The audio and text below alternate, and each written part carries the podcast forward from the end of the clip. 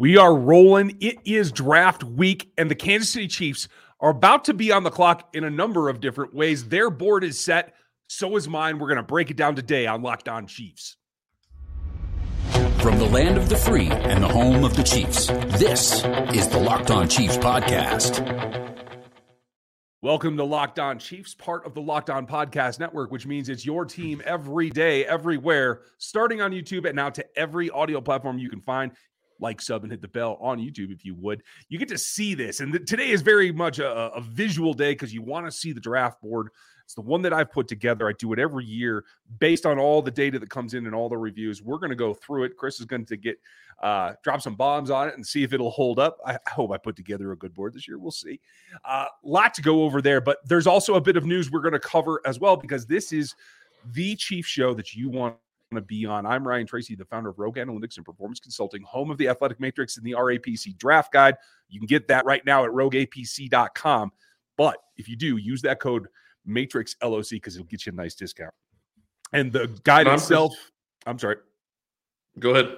the the board I'll itself, you the board itself, you can go get on N F L thirty-three dot com. That one's unlocked and for free. It's the top post right there. And if you need even more, we'll break down film and everything at R G R Football.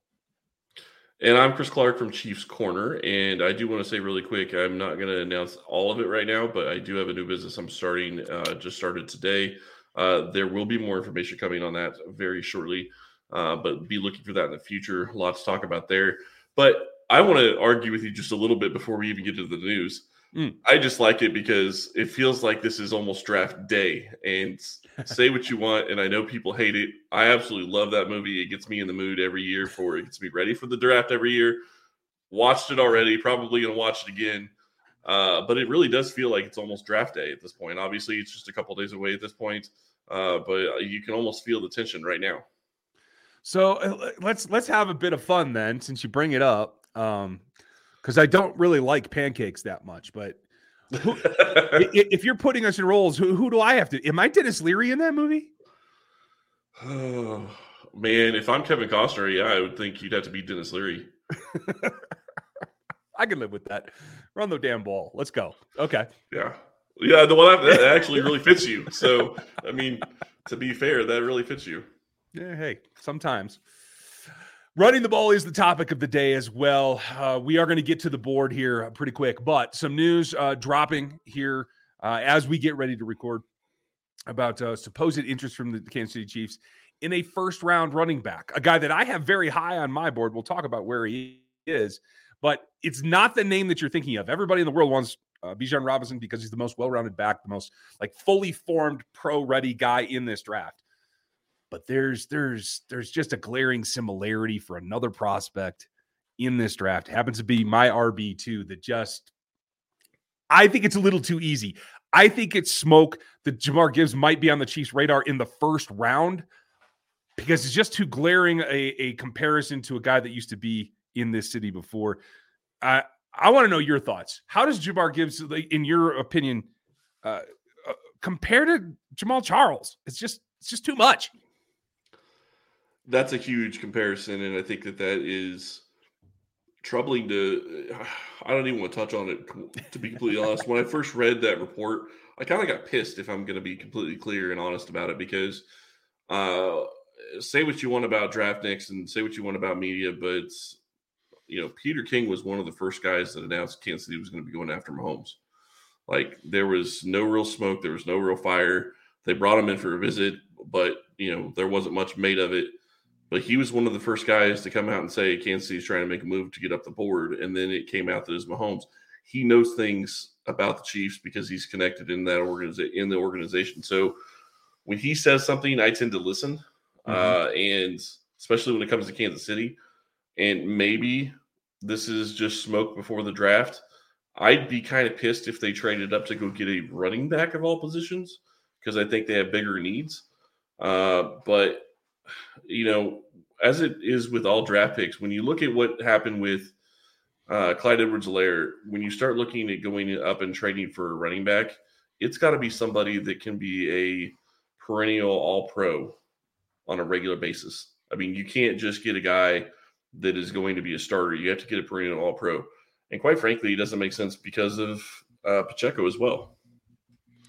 I, I can't argue with you on any of those points. I will say this, Jahmyr and Jamaal, and yes, guys, I will probably mix up their vowel pronunciations here uh, over the next uh, fifteen minutes. But Jahmyr and Jamaal, they do have striking similarities. Jamaal Charles is my comp for Jahmyr Gibbs. So I can understand the connection there. The question becomes for me is whether it's whether it's Peter King or whether it's Albert Breer, is this is this bona fide? Is this, hey, it's just too easy to make this comparison? I, I I wonder, because I would hope that the organization has learned their lesson from the Clyde Edwards-Helaire draft selection and understanding that you have needs at three other significant positions. If they were to do this, they they would have to have a, a clear and concrete vision of exactly as you said, that he has the ability to be an all-pro because you've gotten the investment back. You've proven to yourself that you can get production from a seventh-round pick. You can do anything on day three. I'm not, I'm not saying you can't take a fourth-rounder, but to take a first-round pick in this selection, in this draft, I think is missing the mark in ways that I, I don't think we're really prepared to deal with. Well, and the question I would have is, is can he fill in in any other position? Can he go out and can he be a, a wide receiver at times? Can yes. he do that type of role? No, and I understand he can. I'm just saying that makes it a little bit more palatable if he's able to do those types of things because it gives you another weapon that you can kind of move in and out of the offense. And I also do think that this could be an evolution of what Reed is wanting to do and, and maybe what Matt Nagy, who I think is the head coach in waiting, is wanting to do. Because if you look at the offensive line, I think they're going to be able to run the ball better than they have in the past. And I'm not saying that they're going to try to make Patrick throw less, but if you have a very, very dominant type running game between Pacheco and Gibbs, I could see how that could make this offense extremely hard to stop, period. Well, the only thing that I can say this, and, and everyone listening, uh, if you if you for somehow just found us today, my name's Ryan Tracy, and I like the run game. Um, yep. No one will be surprised about that if you've ever listened before. And for a guy who does want to emphasize and bring back the run game, at least in some some fashion, I'm not saying it has to be a fifty-fifty split or anything like that, but for a guy who does purport that, and I do feel that way, I do also feel that the running game is more important than the running back because I think you can find talent at that position at, an, at any level. And so that's, I think the, the disparity for me is putting your eggs in that basket in the first round, I think is still something that I wouldn't do. And I might be the biggest proponent of the run game in all of Kansas City. So no, I think that's a fair point.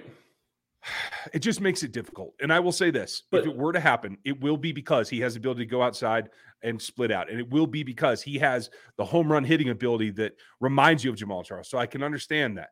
But it also says, and this might be the, the key here, it also syncs with what they're doing at the offensive line position. Juwan Taylor is a wide zone tackle. He can do that in his sleep. And it's going away from the power-oriented thing. And I do think that plays into Gibbs' hands as well. So if it were to happen, I will still be probably disappointed a little bit just in terms of value, but it will make sense. The one thing I got to say that we haven't talked about, and we were wanting to start talking about your board before the second break, that's not going to happen at this point. But I will say this. The one that really makes me scratch my head even more than Gibbs is the talk about O'Cyrus Torrence. Is that, yeah. I say that? Yep, the guard. Yeah. Big guard from Florida. Second on my board. I see not only Peter Skoronski is the best offensive lineman in this class, I do have him as a guard. So uh, O'Cyrus is the third guard on my board. Steve Avila is above him. And I like, I, again, I do believe that pass set wise, uh, outside zone wise, I think Steve Avila is a little bit more adept in fitting in that scheme. Um, Torrance is powerful, and I do think he can run gap very, very well. Uh, um, he also can play in, in all schemes. I just like Avila a little bit better. But again, another position in the first round, being a guard, I find that far-fetched. Yeah, and especially if you're going to continue to have Tooney on this roster, unless you're thinking you're going to cut Tooney right after the draft, this move does not make any sense. And I'm not advocating for that. I want to be very clear. I'm not saying they need to cut Tooney. I'm just saying that this does not make sense for a move for them. And I get that he's a fringe first-round prospect in some people's eyes, which it would make sense if they stayed at thirty-one. But guard just still doesn't make sense uh, because it's not a need. If it was yeah. a need, okay. Uh, and, yeah, it could be a need in twenty twenty-four, but I don't think it's a need in twenty twenty-three. And I don't think you take a first-round pick, especially at that position that's not going to basically be playing all season. Yeah, I, I have to agree. And they've had some, some other visits lately Whoa. that do fit the mold. So – I think this is smoke. I, I wouldn't quick, agree with either of these selections. Quick question. Does he have the ability to play right tackle? I want to say that he's taken tackle snaps. I would have to go look him up, which I can do uh, here shortly. But I don't know that you're going to feel super comfortable with that either way. Just from his film, I don't think that I would do that. Chiefs may feel differently. Well, that would be the only thing that would really kind of make sense to me in this scenario. Okay. Well, so that so you're thinking that he could can, be a multi-position player? Yeah, potentially. I, again, I'm not suggesting that they go and get this guy, but we're just talking about what is being talked about today coming out from Albert Breer and Peter King. So when we get back, we're going to go into Ryan's board. We'll talk a little bit more about Gibbs. We'll talk a little bit more about O'Cyrus as well. But here is a word from our sponsors. By the way, O'Cyrus is a right guard. I went back three years of snaps, and that is the absolute case. And uh, I may have bet on that if I was feeling kind of squirrely a minute ago, but eh, I wasn't quite there. But now I think I would. I would definitely look at baseball because right now, grand slams, no-hitters, double plays, they're all back on the field right now. And you can get in the action uh, and get to the place where the M L B action lives. It's at FanDuel, America's number one sports book. And then right now, they're still giving new customers a no-sweat first bet for up to one thousand dollars if your first bet doesn't pay out. Just go to FanDuel.com slash locked on and sign up. When you place your first bet, you can get up to one thousand dollars in bonus bets if that doesn't win. Super simple. So don't miss your chance to get a no-sweat first bet for up to one thousand dollars in bonus bets right now at FanDuel dot com. That's FanDuel.com slash locked on. To sign up today, FanDuel, the official sportsbook partner of the M L B, the N B A, and the N F L. Okay, so we covered a couple of guys there. O'Cyrus is a traditional right guard. Um, I don't think we either of us would like either of those picks. So that said, where he exists on the board is right here uh, in the, the middle of uh, – top of the middle tier of the second round. I, on my board, you guys can get this for free at N F L thirty-three dot com. You can also sign up and become a subscriber for all of our behind the paywall content as well, all of our true takes on all these prospects. Uh, you can check that out as well. But the way I do the board is I break the first and second rounds into tiers uh, in chunks of top ten, middle twelve, bottom ten. And you can see he's right at the top of that middle section for me is O'Cyrus Torrence. Steve Avila is right at the top of the second round. And Peter Skoronski is at uh, the top of the middle tier of the first round. I still think he has a chance to go off the board first, but we'll find out with the with the offensive lineman. What stands out to you, and what do you want to? What, what do you have some quibbles with? Interestingly enough, I actually also saw somebody say that uh, everybody thinks Paris Johnson could go top ten. So mm-hmm. uh, we'll I'll be interested to see how that turns out. Uh, you know, I started looking at this board. I think it's interesting. You have DeJuan Jones all the way at the bottom of your second round tier. Um, that is interesting to me. Uh, Darnell Wright is at the bottom of your first round, which I think makes sense. But uh, there's possibility if if they think that he could be – the N F L is becoming so different than what it was ten, fifteen years ago, where left tackle was the dominant tackle position. You had to have somebody good there. Right tackle didn't matter as much. You wanted a mauler. That's not the case anymore. No. You've got so many pass rushers. You need a good guy on both sides. If Darnell, if they feel like Darnell Wright, and I'm not just talking about the Chiefs, I'm talking about the N F L in general, if they think he can be a perennial Pro Bowler every single year and perennial possible All-Pro, maybe he is a guy that goes early in the first round or a lot earlier than we expected, even Could though it be. is right tackle, not versus le- versus left. Sorry. Yeah, no, I, I agree with your your designation there. I don't think right versus left is as meaningful as it used to be. Um, and this, by the way, folks, is my board based on my evaluations and what I would do. Where am I comfortable taking a prospect? DeJuan Jones is very much like Orlando Brown. Super long, super big, not the best feet. He belongs in a specific offense, in my opinion. That is like Pittsburgh, Baltimore, Cincinnati. Uh, I would not be surprised for Cincinnati to, to grab him to put with Orlando Brown because they're mirror images of each other. Uh, for me, I don't Which want is also that. Why... I want... Sorry, go ahead. For me, I, I want the athlete, much like the Jawan Taylors, and that's who's prioritized on this board. Yeah, which is also why Orlando Brown fits Cincinnati better than he fits Kansas City. Mm-hmm. They they don't mind having that guy that it doesn't have the feet that can get around. So I think that makes a lot of sense. Uh, the other interesting thing we didn't touch about on this, but it did sound like Kansas City, there's actually legitimate interest possibly in Zay Flowers. Maybe they'll move up and go get Zay Flowers. Uh, so that's a possibility as well. Uh, now, Zay's an interesting one. We've, We've talked, talked about, about Zay Flowers a lot, so I, I think we needed to touch on Gibbs and, and the O'Cyrus Torrence because that's just out of left field to me. Sure, sure. And I'm trying to zoom in, folks, for you on, on YouTube so you can get a, a good look at it. Um, I have Zay and Quentin Johnston in the second round. Um, I we he keep hearing more and more that more teams are less enamored with the wide receiver group uh, than I am. Uh, my final board has Jordan Addison number two. He was number one all the way up until about March. Um, and the confirmation of the speed being right about the same for J S N and Jordan Addison changed that. Zay Flowers is a size issue, and I think it's a role issue. Uh, I do think Quentin Johnston has a long way to go, and both J S N and Jordan Addison are better, more well-rounded, more capable pro receivers right now, and that's why they are where they are. But the interesting but be, thing for me is below Zay.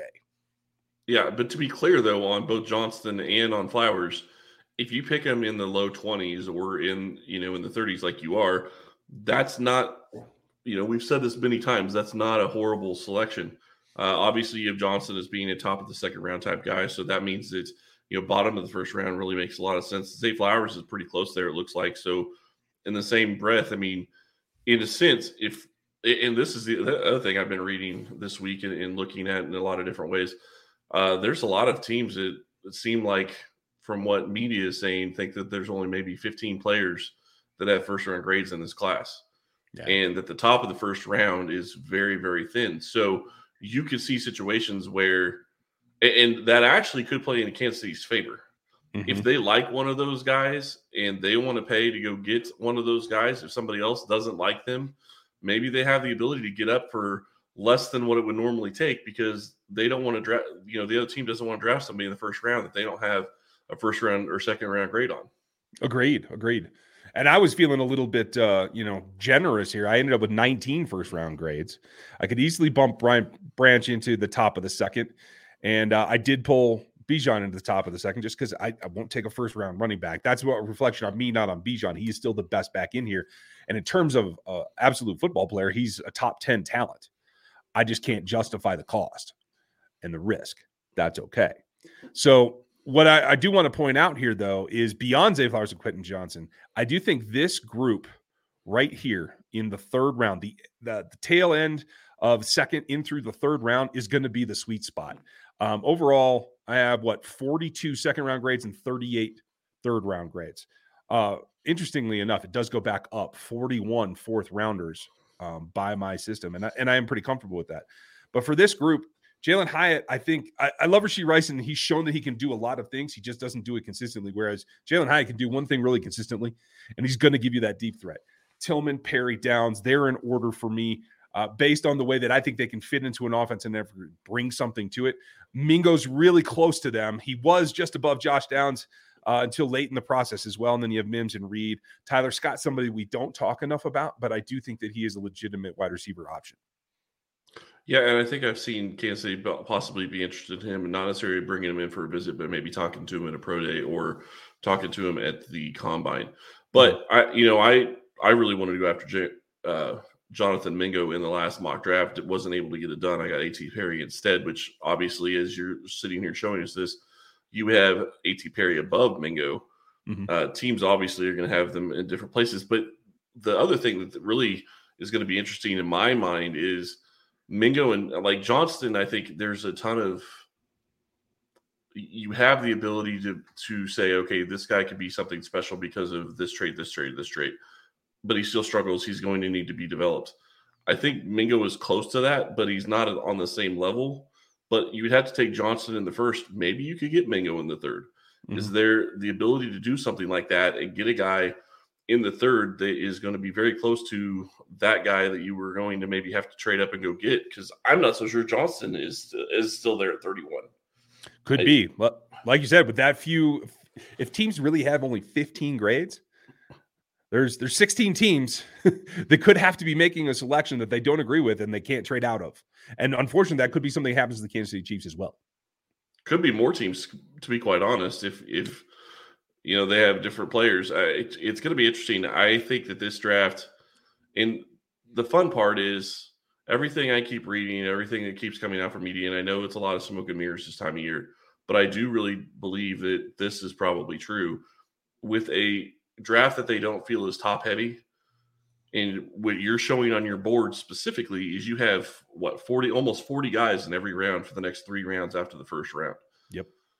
That means having those second, third, and fourth round picks are going to be extremely valuable because you can get talents that are worth those that value versus getting a guy in the first round. So is somebody that's going to be picking at seventeen and eighteen thinking, oh, well, maybe we can trade back and get an extra third, and that'll put us in a position where, or, you know, an extra third and a fourth, and that'll put us in a position where we can go get two guys that we really feel comfortable with at that position versus a first round pick.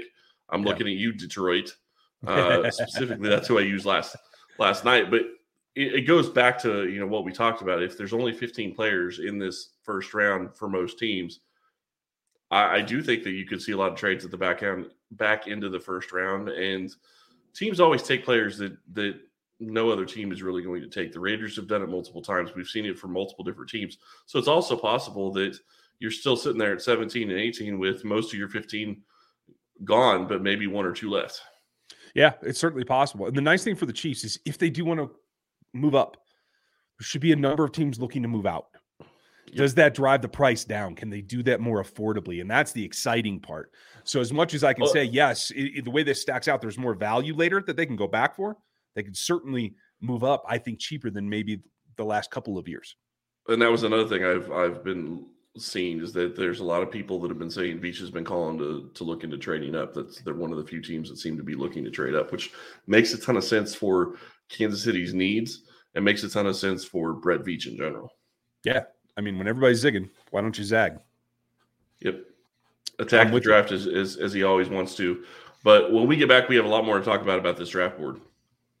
This show is sponsored by BetterHelp to give you an edge on, on learning about yourself and getting everything that you need to make yourself better and get through the next hurdle a little bit easier.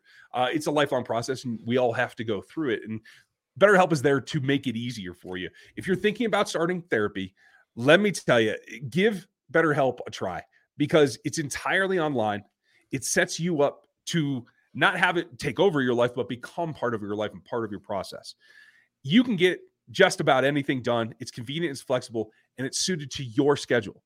They will give you a, a brief questionnaire, get you matched up with a licensed therapist uh, that, that matches what you're looking for. Uh, maybe it's a specialty, maybe it's just personality. We'll see how that comes together. If you don't get along or you don't feel comfortable, you can switch therapists at any time at no charge whatsoever. This is not a single path. This is getting the best for you in your process. You can discover your potential with BetterHelp. That's BetterHelp. dot com slash locked on right now, and you get ten percent off your first month right now. That's betterhelp.com slash locked on. Go check it out.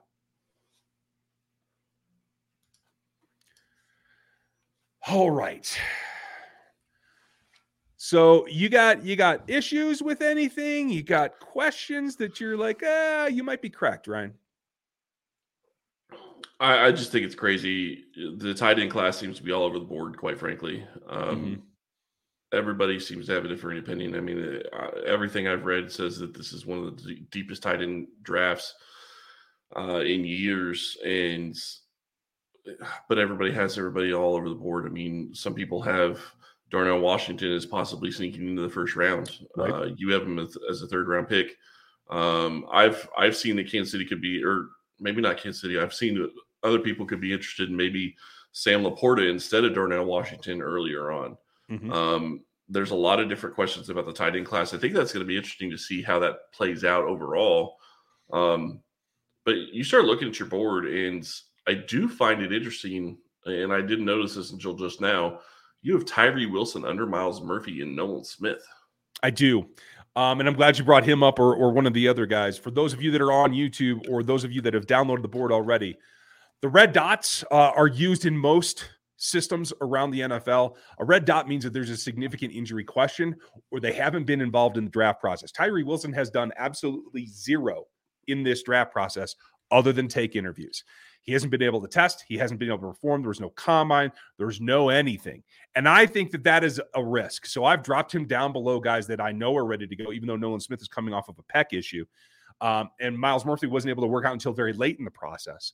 They're both farther along than Tyree Wilson is. And I think that bothers me a little bit, paired with the fact that Tyree Wilson is an elite physical specimen, both size and length and his ability to get off the ball. I wish he was a little more twitchy, but he comes off the ball well. He fits Steve Spagnuolo. He's a perfect fit. So maybe I'm I'm saying, hey, you know, there's some question marks. Maybe he should be down the bottom where the Chiefs could reach him. I could be wrong, but, you know, if it worked out that way, I think a thirty-first pick is well worth the risk here, but I don't want to lay off on the significant risk that is injury. And there are a number of guys in this class. Dalton Kincaid's in the same situation. Uh, Hendon Hooker is in the same situation. I do have him as a first-round pick. Um, he's been number three on my board for about six months, and I feel better and better about it as, as other sources are coming out and agreeing with me. Same thing with Mozzie Smith, Andrew Voorhees. These are significant players that have significant injury ish, issue. There are a couple other players that I do want to point out as well that have maybe a little bit less so, um, like, like DeJuan Jones, who opted out of a lot of testing and opted out of day two and three of the Senior Bowl. Um, that's what the asterisks on this board mean, is that we don't know of, a, of an injury, but he hasn't participated in the full process to get to this draft by choice. And I, I like to highlight that as well. Yeah, and I was going to point out, uh, Smith, I think that's a good call out on your part. I do think it's interesting. A lot of a lot of mock drafts I've seen has had Calijah Kancey in the first round. Yes. You have him as a low second round pick. But I think the most interesting thing to me about him is it's been reported by multiple different sources. He took no top thirty visits at all. Agreed. A couple of reasons for that. He's an elite at his position athlete, and his film is very straightforward. He busts gaps, he attacks, he's great at providing pressure, but he is significantly undersized. And so I think teams haven't had to really go to the thirty visit aspect of it, because I think they got what they want on film. They saw the testing. I think most of them had come to a decision prior based on his film. And I just feel that, again, this is this is me protecting the floor of a prospect rather than going for the ceiling. He could be the next Aaron Donald. Too many people make that, that connection because of the uniform that they both wore. I am trying to make sure that I don't get caught up in that. And I'm trying to project the ceiling here, especially in a group that there are a lot in the defensive interior and the defensive edge that are significant projections, including Tyree Wilson, including guys like Lucas Van Ness, who's never started a ball game at Iowa. There are a number of guys that are more projection than normal. Um, you can see Tommy Adewale, who I really do like for Kansas City, is down in the third round for the same exact reason. He was a fourth-round prospect coming off the season. It wasn't until testing and the Senior Bowl that he started to rise. And I think at the end of the day, we have to take that for what it's worth, but we can't overvalue that. And particularly in the defensive line group this year, I'm trying to stay true to the floors rather than the ceilings. Yeah, and the interesting thing on in my mind when it comes to Kancey is, if nobody's taking top thirty visits, maybe they've already made up their minds on him. Is he going to be somebody that they're going to go out and get in the first round?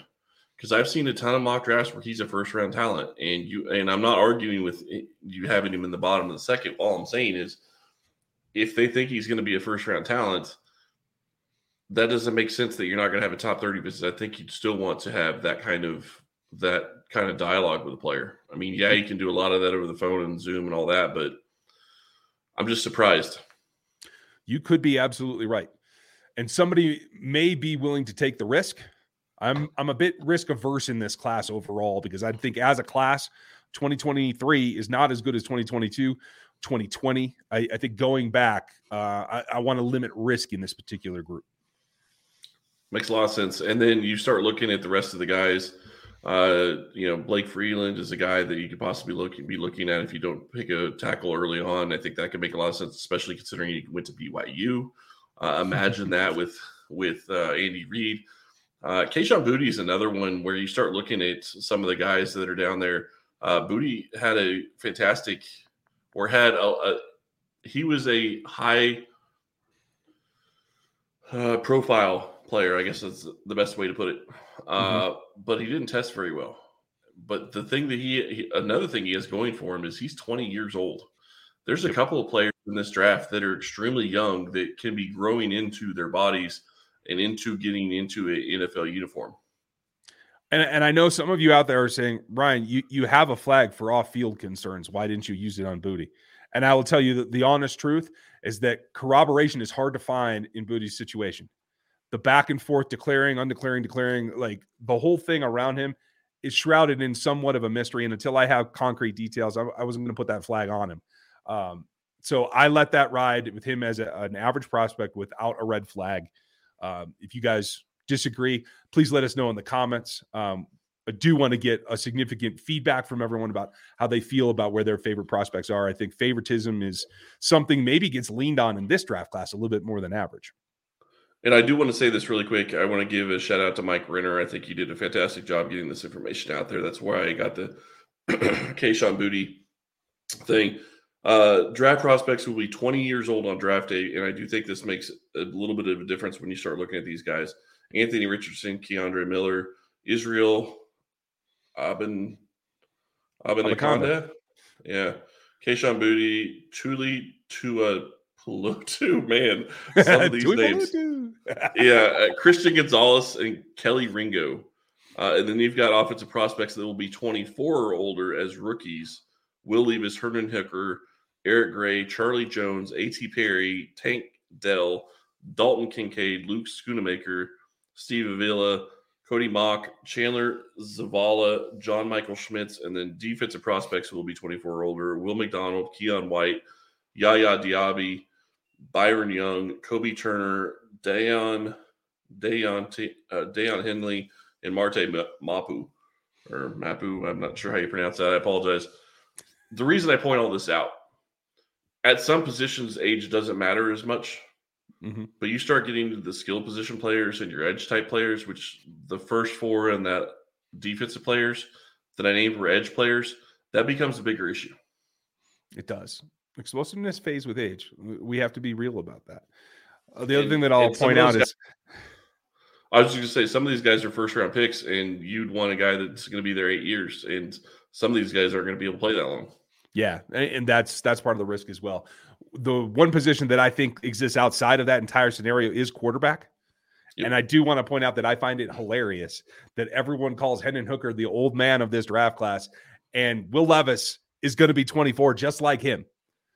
Yep. Are their birth dates the same? No, but nobody talks about Levis in that kind of key. Again, I don't think it matters for quarterback, and that's why I completely throw out that argument when it came to the quarterbacks in this class. But if I'm wrong and Anthony Richardson and Will Levis go in the first round, I'm ecstatic because that means two more prospects drop down to the Kansas City Chiefs. Yep. Yeah, and there's a lot of questions as to how many Q Bs are going to be going in the first round. And the other question is, is if Houston doesn't take a Q B, where does C J Stroud go? Because the thought is that Bryce Young is going to be the number one pick. Yep. Uh, Bryce has been at the top of the quarterback list for me uh, since week three of last season. And I do update it weekly through the season. Um, he is number two overall, just behind his teammate Will Anderson for me.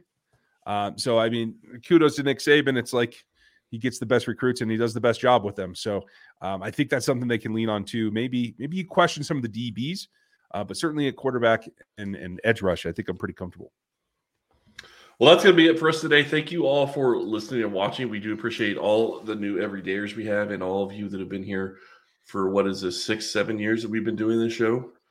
And there's going to be a ton of content coming this weekend. So please be on the lookout for that. We're going to be inundating everybody with content because this is our time of year where we have a lot of fun. Uh, I think we both enjoy covering the draft. Obviously, you're more into it than I am, but I love talking about it and I love watching it. So it's going to be a lot of fun in that regard.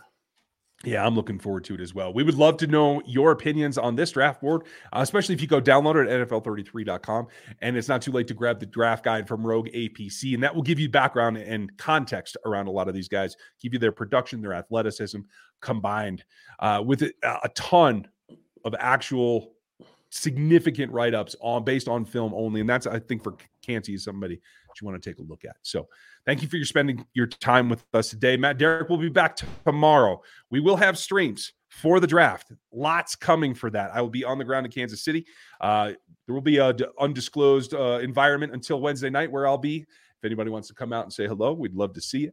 Uh, I don't know where that is yet, but we're going to figure that out, and I'll put it on social media, maybe even drop a little extra Uh, episode here. So we appreciate your time. It's almost here. It's getting closer every minute. Enjoy the N F L draft, and we'll be back with you tomorrow. Thanks for listening now. We'll talk to you then.